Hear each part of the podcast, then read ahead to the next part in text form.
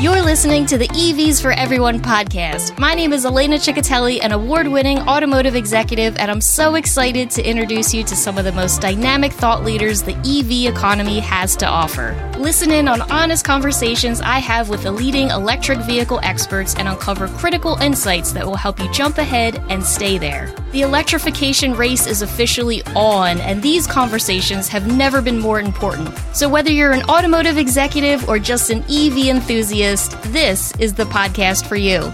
Let's get started. I'm here with John Possumato, founder and CEO of Drive It Away, and we are at Used Car Week in San Diego, Used Car Week 2022. John, how are you feeling today? Fantastic. How can you not feel fantastic in San Diego? The temperature is 70 degrees and sunny, way different than where I came from. Yes, agreed. Much nicer. I like the SoCal feel here. So today I'm with John, and we're going to be talking about his company, Drive It Away, but more specifically, EV subscriptions. And this concept is really intriguing to me. And John, you are the the guru on on subscription based models, and we're going to talk about why this is such a win for consumers who are maybe a little bit on the fence with electrification. They're a little bit on the fence with electric vehicles. So we're going to talk about how that's a win for consumers, but then also, spoiler alert, we're going to talk about why it's a win for OEMs, but then also a win for dealerships. So triple win across the board. But we're not going to have it all in one episode. It's going to be split up into three different episodes because we care about you. we're going to make it three separate episodes. All right. And we know you can't take me in, in one whole swoop. You got to split it up a little You bit. guys, you, you got to take take a little John Possumato breaks. so you can't you can't do it all in one. Just yeah. All right, we're gonna get into the first topic is EV subscriptions for consumers. Why is this such a good thing, John? Why is this like just an amazing idea for someone like I said who is on the fence with electric vehicles? Well, let's broaden the scope a little bit, all right? Uh, we're talking subscriptions, and subscriptions here as maybe the stepping stone to ownership, right? Everybody knows subscriptions, right? Your phone is on a subscription, entertainment's on a subscription, meals are on a subscription, almost everything's on a subscription now. Why? Because it's easy, it protects against obsolescence, and it gives you the choice without a long term financial commitment. Now, the fit with EVs, right, uh, is very dramatic there because most people have never driven an EV before, right? In fact, 98% of the people that own EVs today bought luxury or premium luxury vehicles and they own two other vehicles. So that isn't much of a risk. But that also doesn't represent mainstream population, right? You know, if anyone's going to get back the trillions of dollars in investment in EVs, it's got to reach below just like, you know, luxury affluent folks and get down to you and me. Yeah, and I also too really love the the phrase that you've coined here.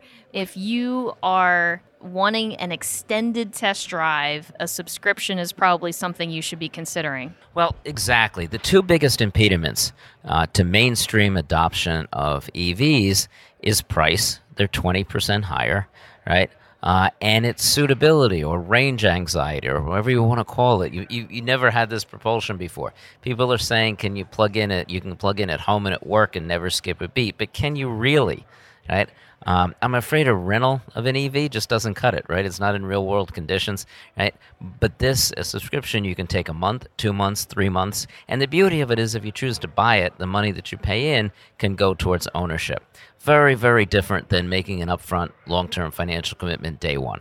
Yeah, and also too, I'm I'm thinking of myself as the consumer just selfishly here, and I just recently started driving a EV, right? And going to be driving this EV for for a while. I'm I'm also thinking about all of the all the kind of immediate problems that it's it's solving for me. I mean, number one, I'm not having to go to get gas, but then it's also too a little bit more than that. It's like if I am charging overnight, I always feel like then I have what I need to get to where I need to go. I'm not I'm not driving really far distances. I'm going basically like 20 mile radius around where we live to go do what I need to do. Well, absolutely. There's perception versus reality, right? Uh, the the reality is you spend most of your time at home or at work. Right? If either one of those places has a charging system, you're fine. Now, everyone, Everyone has electricity in their house, right? Even the slow, right out of the wall socket, right, over an eight hour period usually gives you about a third of a charge uh, on most EVs today. But you put a level two charger in, right? Now you've got plenty of charge for the day. That's the reality. But the perception is, especially if you've never driven an EV before, you know, what am I going to do? Is this really going to work? Am I really going to be able to charge at home? Is this going to be more of an inconvenience, right? Most people don't drive more than 25 miles round trip a day, right? But it's a big difference between saying it will work and actually driving it, right? And with an EV subscription to ownership, you don't give up anything by a pay as you go model, but you do get the real world experience to see if this works. If it doesn't, you take it back. If it does, right, now you may consider a purchase. Yeah, and just to tack on to what you had just said about considering a purchase, talk to me about why this is so different than just renting an EV from Hertz, say, for example, right? So, what are the advantages of doing a subscription with an EV with an option to purchase? Well, a few things here. Usually, most subscriptions are turnkey, right? So you've got service and maintenance and insurance all included.